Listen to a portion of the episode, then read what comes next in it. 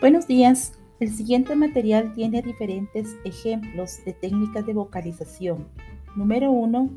Repetir varias veces la secuencia de vocales. A, E, I, O, U. A, E, I, O, U. A, E, I, O, U. Número 2. Lectura con la técnica lápiz en la boca.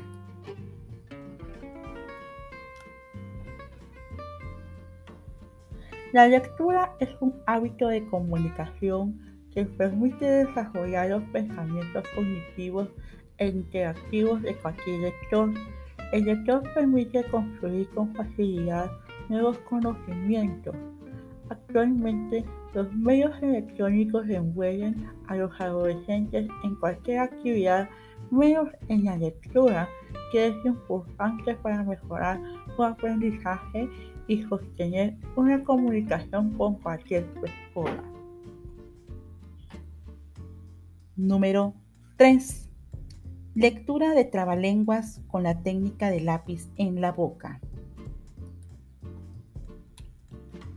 Cuando cuentas cuentos, cuenta cuántos cuentos cuentas, porque si no cuentas cuántos cuentos cuentas, nunca sabrás cuántos cuentos contaste.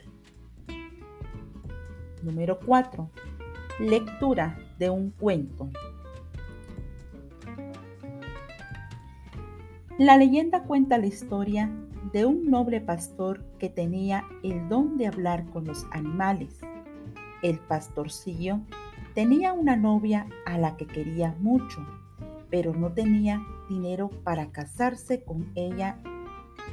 Un día decidió salir en busca de fortuna el noble pastor llegó a una granja con la intención de pedir trabajo. Pastorea mis ovejas y te daré cuatro monedas al día, le dijo el dueño. Enseguida, el joven aceptó a cuidar a las ovejas. A las pocas horas de encontrarse en aquel lugar, descubrió que un inmenso fuego se había apoderado de la pradera. El joven pastor Trató de apagar las brasas y justo en ese momento descubrió una víbora atrapada por las llamas y casi moribunda por el humo. Pese a que las víboras son animales muy peligrosos, el pastor tenía un corazón muy bondadoso y con esfuerzo logró poner a salvo al animal. Para sorpresa, la víbora podría, podía hablar y tan pronto se recuperó, le dijo, Gracias, noble muchacho. No solo has salvado mi vida, sino la de muchos animales que habitan en este lugar. Por ser tan noble y bueno, te concederé el deseo que me pidas.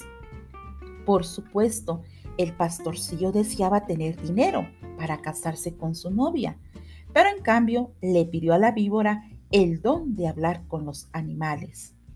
Es algo peligroso lo que me has pedido, pero haré tu sueño realidad. Debes saber que si algún día revelas este secreto, caerás muerto al instante. El pastor, sin creer aún lo que había pasado, decidió acercarse a las ovejas para ver si era cierto. Para su sorpresa, las cabras conversaban y refunfuñaban porque el joven les había abandonado. Este muchacho es muy atolondrado. Si nos sigue abandonando así, terminaremos devoradas por el lobo. Pero el pastorcillo no demoró en contestarles. No se preocupen, queridas cabras, a partir de ahora no las dejaré solas nunca más.